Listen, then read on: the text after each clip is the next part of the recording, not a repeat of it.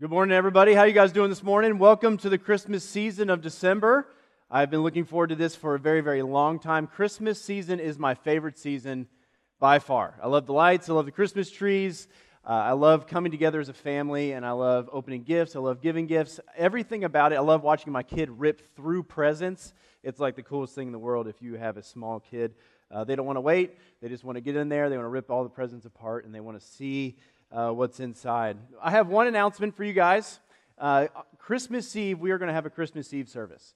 Um, I think it's very important for all of us to come together and just forget about the craziness of the season, of, of making sure that we're here or there, or making sure we have the right gift, make sure we don't, we don't forget anything, and just stop for a minute and remember the birth of our Savior Jesus Christ. So we are going to have that Christmas Eve service here at LCA at 5 p.m. Um, here, and it's going to last around an hour. Um, we want to be sensitive to the kids' times. I have young kids, so I, I know bedtime's very, very important. Um, but Christmas Eve service, 5 o'clock here at LCA. It's going to be really good. Um, but I would like to have a conversation with you guys today. Um, we are starting a new series called Hope in the Dark, and it's going to last for about four weeks. And when I went through this series and through this study a couple years ago, uh, I can say that this really did save my faith. And it really strengthened the joy I have in Jesus Christ and the joy I have in every situation. Um, this series for the next three weeks is going to be very, very kind of intense. Um, this is going to be a very raw look on how we find hope when things are hard. Um, I want to encourage everyone for the next three weeks to try your best to come here and, and, and worship. Um, th- these three weeks really do build on each other on how do we find hope in Jesus Christ when things are just not going well? How do we find hope in Jesus Christ when we hit rock bottom in our life?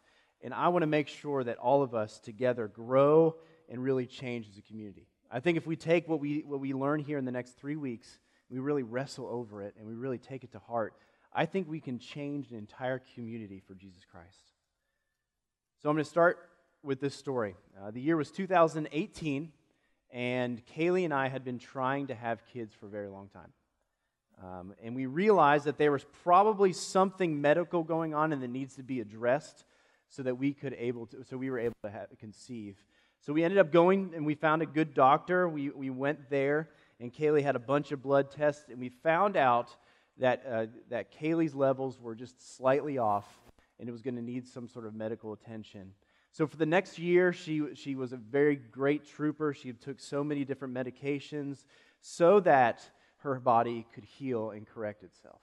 And we prayed over and over every night for healing and correction. I remember uh, bringing it up to the elders of the church. I called my fellow ministers around the United States. I called my college back home to put it on the um, prayer list. I called my good friends, brothers and sisters in Christ here in Lexington, and I said, guys, I need everybody to pray for the next year so that Kaylee can be healed from this. I had full faith that God would heal her in a moment. And up to this point in my, my, my walk with God, I had no reason to doubt that He was going to do that. Up to this point in, in my life, God has honestly taken, taken um, care of me and my family through every, every single circumstance, and I had zero reason not to trust His goodness up to this time. And in December of 2018, uh, we took a test and we found out that Kaylee, in fact, was healed. And we were overjoyed by that. We, were, we, we cried tear, tears of joy. We left that doctor's appointment really optimistic. And at that moment, she was given a certain type of shot that would allow us to conceive a lot easier. And a couple weeks went by, and we, fa- we took a pregnancy test and I remember this very, very vividly. Kaylee, for some reason, woke up really early in the morning, a little bit earlier than she normally did. I think she was feeling a little off. And I heard a scream from the other room.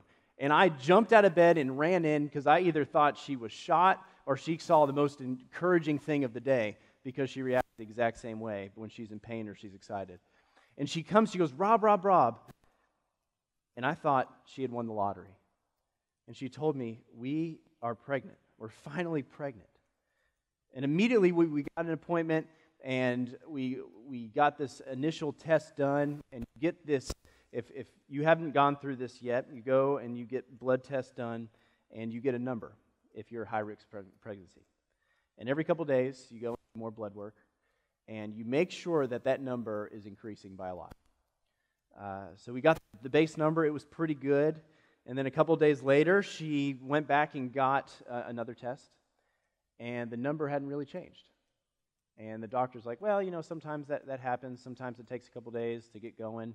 Um, but we really need that number to double and triple over the next couple days. And then we went back for another thing, and, and Kayla I've been praying. I, I, called all the same people and said, Hey, can you pray for us during this time? We don't know what's going to happen. Call my, call my parents.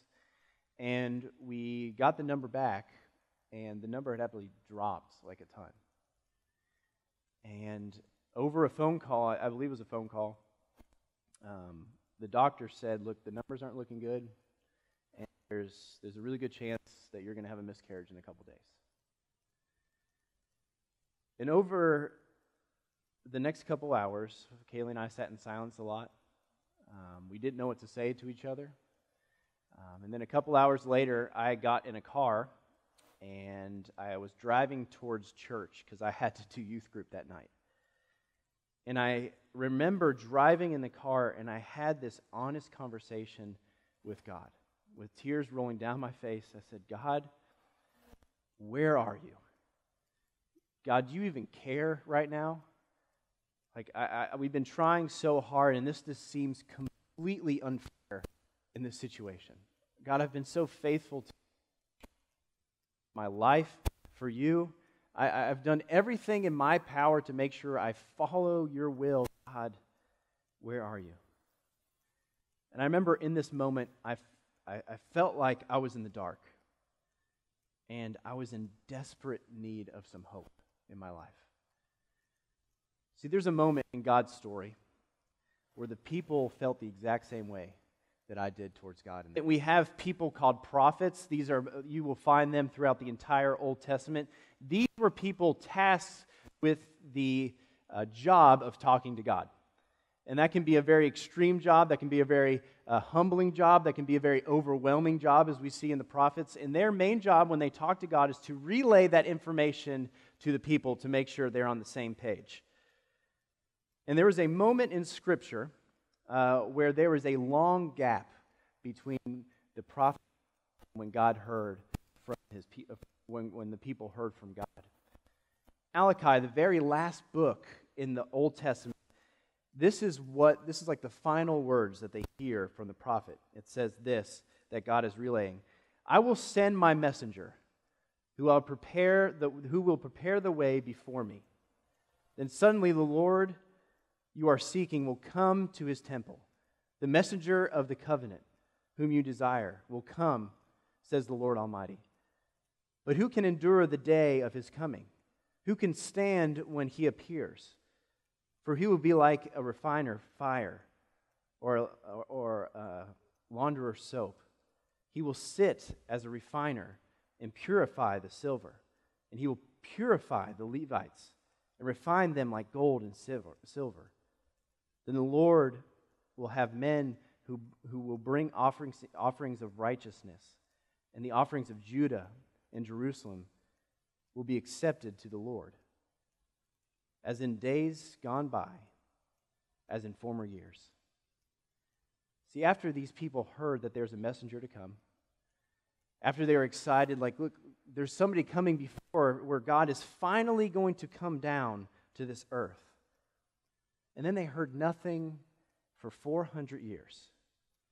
God was completely silent. We have no writings, we have no songs, we have no teaching of any kind to these people for 400 years. They were given no guidance. And after 400 years, they had been waiting for this messenger. They felt like they had been waiting forever. During this time, God's people were no longer in control of their land because they decided they didn't want to be as faithful. They, were no, they no longer ab, uh, could abide in their own government. Another government had come in and taken over. They were treated like crazy people who worship a God who did absolutely nothing. Even the kings who once feared God but did not worship him came to the conclusion, well, that God must have been must be gone now. Maybe he defeated himself. And in turn, the people uh, decided they weren't going to be fa- as faithful to the law anymore. They stopped treating the temple as holy, and they started to just go through the motions one moment at a time. And in this moment, the people were like, God, where are you? God, do you even care in this moment?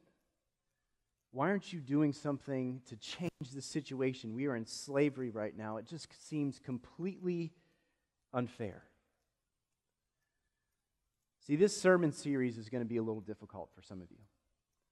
And for some of you, it's going to be really encouraging because there's, I know every single one of you knows somebody in your life that's in deep in their life, and they just don't know how to get back just consistent. This sermon series is not going to be a sitcom, sitcom series.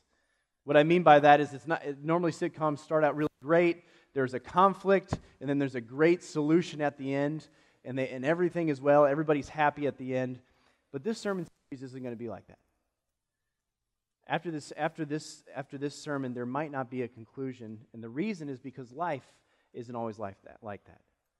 In life, sometimes there's no resolution, there's no conclusions. Sometimes it feels like conflict after conflict because the, once one conflict is over, it just another one starts right after that.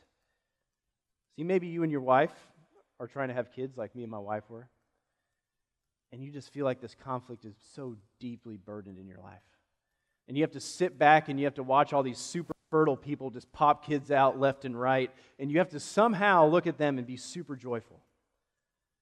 Maybe you're single in this moment and you're just watching all your friends get married left and right, and you just haven't found that one person that you've been praying for forever. Maybe you lost a job, and the next job that you got is just so much lesser than the job that you had, and you just feel like a failure in your life. Then some little Christian comes along, meaning well, and just says, just trust God. God's in control. You know, just let go and let God, if you've heard that before. And even though their intentions are so good, even though you love these people and they love you, you just want to take the biblical laying of, laying of hands on them and choke them right in front of them, if you know what I'm talking about. If you've ever been in a position where you just feel like you're so low in the, in, down in the pits and you're asking, God, where are you? This is not a new concept in Scripture. We have, we have full books of Psalms. We have a full uh, book that's called Lamentations where people are just face, for, face down on the ground asking God, Where are you? God, where are you in this moment? God, come in and change the heart of me. Come and change the heart of others. God, please heal me in this situation. We even have a, a, a photo or a, an image of this prophet looking over all of Israel in this moment, asking God to change the hearts of all of Israel so that they will follow him. How many of you guys have ever, ever accepted Jesus Christ as your Lord and Savior? Man, it was a great day when I did that it felt like I was on the mountaintop of the world. I felt like every worship song was, was about me. I felt like every baptism just cut to the heart of who I was. I felt like every sermon that the senior minister or at camp or youth group was just like so in, in, insightful. I thought it was just exactly what I needed to hear at that moment. I felt like my soul was always filled with joy. I walked through the schools, I walked through life, and it didn't matter what happened. I was just so excited because Jesus Christ was in my life. But then a crisis happened. And you start to go on that downslope. You feel hurt, you have some doubts, and you feel like you're headed down that mountain and it terrifies you. I'm going to tell you guys at this point that most people in their Christian faith never actually get to the point where they're in the valley. They never get to the point where they are all the way down at the bottom looking for something in their life. Because whenever something goes bad, the new Christians, the new people in faith, when they're going down the hill, they get about halfway down the hill, and that's when they throw in the towel. They realize this is too hard. God said that He loves me. God's not real. If God ex- wants me to experience pain, he is, he is not the God that I want to worship and they just throw in the towel and they say, I don't want this anymore. But as we go down the mountain into the dark valley,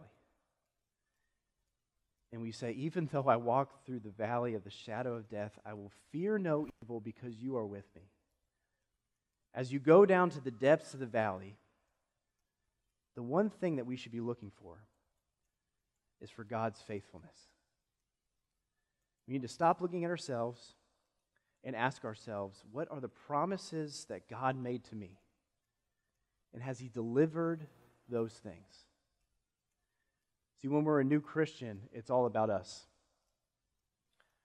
When we come to church, it's all about what we can receive. It's about what songs sing with, what is the sermon going to impact in my life, what, what is the scripture going to do for me. God, I, I want to go to church because I want to see people for me. But when you're down in the valley, when things are hurting really bad, you realize that it's not about you anymore. And the only thing that you need to do and you need to focus on is figure out where God has been faithful in your life. One of my favorite authors, C.S. Lewis, in one of his, in one of his most famous writings, said this, and I think he has a really good insight in pain in our life. He said this I'm not sure God wants us to be happy. I think he wants us to love and be loved but we are like children, thinking our toys will make us happy and the whole world is our nursery. Something must drive us out of that nursery and into the lives of others. And that something is suffering. Well, many, many people don't understand in our Christian faith, because most Christians don't get to this point, is that we grow in suffering. Many of us don't understand because we don't actually reach the valley, because we, we just want to bail the first time it really hurts. But we truly do grow in the valley. But why? Because the valley requires trust. It requires us to have faith that God's going to deliver us out of this valley. And it, does, and it, and it focuses and it, it makes us search for the hope that we cannot get by ourselves. It, it, fo- it makes us re- require us to search for the hope that we can only receive from other people that, that have Jesus Christ. See, when we're on the mountaintop, peaks are really nice. And you feel like you're on the mountaintop. You feel like the sermons are great. You feel like church is great. You might even feel like your friends to your left and right, you're just clicking on all cylinders. But you don't see very many farms on the mountaintop. If you've ever been down to Knoxville, Tennessee, uh, it's all hills and valleys. And I love going uh, into, into Knoxville and into Gatlinburg because you start in the valley and you slowly make your way up to the mountaintop. And you realize when you're down in the valley, it is the most green grass you've ever seen. It is the most green trees you've ever experienced. It feels like everything is blooming. It seems like everything is just firing all cylinders, but it's so dark down there. And when you get up to the mountaintop, you take a gondola up, and you're, you maybe you're in a you're in a ski situation where you and you can just see all the way down into Gatlinburg, and you realize you look around, and there's really not that many trees around. You realize that you just came up from a situation where it is so green down at the bottom, but it's nice and snowy at the very top. You realize things don't really grow in the mountaintops. Yes, you're, you're, you feel like you're closer to God. Yes, you feel like you can study Scripture and it's not a burden. But in reality, things grow better in the valley. James 1 2 through 8 says this Consider it pure joy, my brothers and sisters, whenever you face trials of many kind because you know that the testing of faith produces perseverance. Let perseverance finish its work so that you may be mature and complete, not lacking anything. If any of you lack wisdom, you should ask God, who gives generosity to all without finding fault, and it will be given to you. But when you ask, you must believe and not doubt because, because the one who doubts is like a wave of the sea, blown and tossed by the wind. That person should not expect to receive anything from the Lord. Such a person is a double minded and unstable in all they do. I think this scripture right here is the key to the valley. And there's two aspects that we need to understand today if we are in the valley and we want to get out. The first thing is this God understands your pain. God understands the pain you're going through. And I believe He is perfectly okay if you have that honest conversation with you, where you go back and forth with Him, where you're screaming in frustration. I think it's okay to cry out to Him in confusion and in emotion in that moment and just lay out there what's on your heart. When Kaylee and I were going through that, I made a decision, uh, a, a very offhand decision, just to get away from ministry, get away from real life. And this is a terrible idea, but I decided to paint my office. That was how I was, I was escaping everything in my life. And my old office at, my, at the old church was the old church nursery. So there's good reason for this. So when you walked in my office, it was Noah's, Noah's Ark all the way around. And I, and I stared directly in the face of two giraffes every single day when I walked in the office.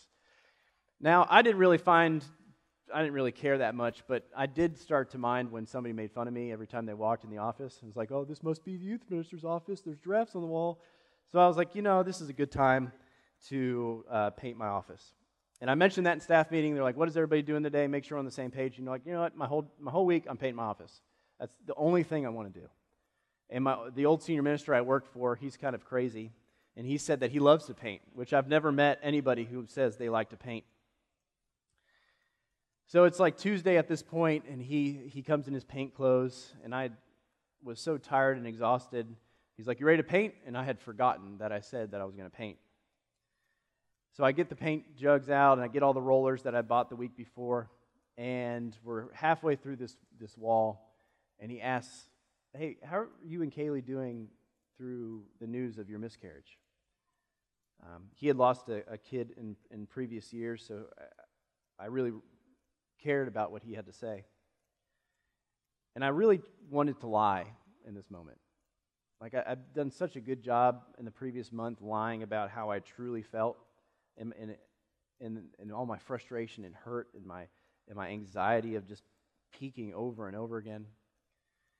But I couldn't lie to him. He's one of my best friends. And I, and I decided in that moment, I asked him if it was okay to just share what was on my heart, and he said yes. And I shared everything. I, I talked about how I was mad whenever I saw that other people got pregnant, which is I, I, thought was so immature, and I was actually beating myself up because of that. I, I was so frustrated about when I when I saw other people who weren't trying to get pregnant just get pregnant. I got frustrated when I saw even people that weren't pregnant already had little kids. I was just like so just mad at the whole world in every situation. And I went on and on and on about struggle after struggle and the whole way, he didn't say a single thing. And after that, I sat in my office and I said, Okay, God, I've laid it all out there. I've shared it with a friend. I need you in this moment to help me remember how faithful you are. And that leads me to my second point. Once you share your pain with you share it with somebody else. Listen to the wisdom that He gives you. After you've shared everything, after you've gone through that part, just sit back and listen and have no doubts in your mind that God is going to deliver you. I'm going to ask the band to come back up. After you wrestle in your pain, even after maybe you wrestle with God, make sure you listen and stay faithful. My entire Christian walk up to this point was mountaintops and valleys. Mountaintops, maybe I'd go down half, halfway, go back up halfway. But this was the very first time in my life that I hit all the way down, all the way down in the valley. If you're feeling that pain today, I want to encourage you that this is just chapter one of three chapters. If you're going down to the valley today, if, you, if you've been struggling for a while and you're just trying to grasp and try to find where God is, I want to encourage you today don't give up. Stay faithful and stay obedient during this time. And rely on the people to your left and right. Don't give up when you're down in the valley because this is just part one of three. Don't give up before the game is even started or even finished because you'll get there. If you know somebody that is in a valley, I would encourage you today. Don't tell them to let go and let God. I to encourage you today to just tell them don't give up. Stay faithful, and I'm going to help you do it. Here at Elevate Christian Church, we often talk about the true meaning of love that Jesus shares to every single one of us. And if you know somebody that is struggling today, I encourage you to show that love to them today and forever until they get out of this valley. Go to them and carry the burdens as much as you can for them. If you know somebody that's going through pain, it's okay to tell them, persevere. Don't give up. There is hope in the dark, and you will find it, and I will help you find that with you. Dear Heavenly Father, I just want to thank you so much for today. God, I, I ask you that if there's anybody in this room that is in the dark, I pray that they continue in faith. In Scripture, it says we need to ask of you to receive your wisdom and we need to make sure that we have no doubts because the person who has doubts will not receive your wisdom.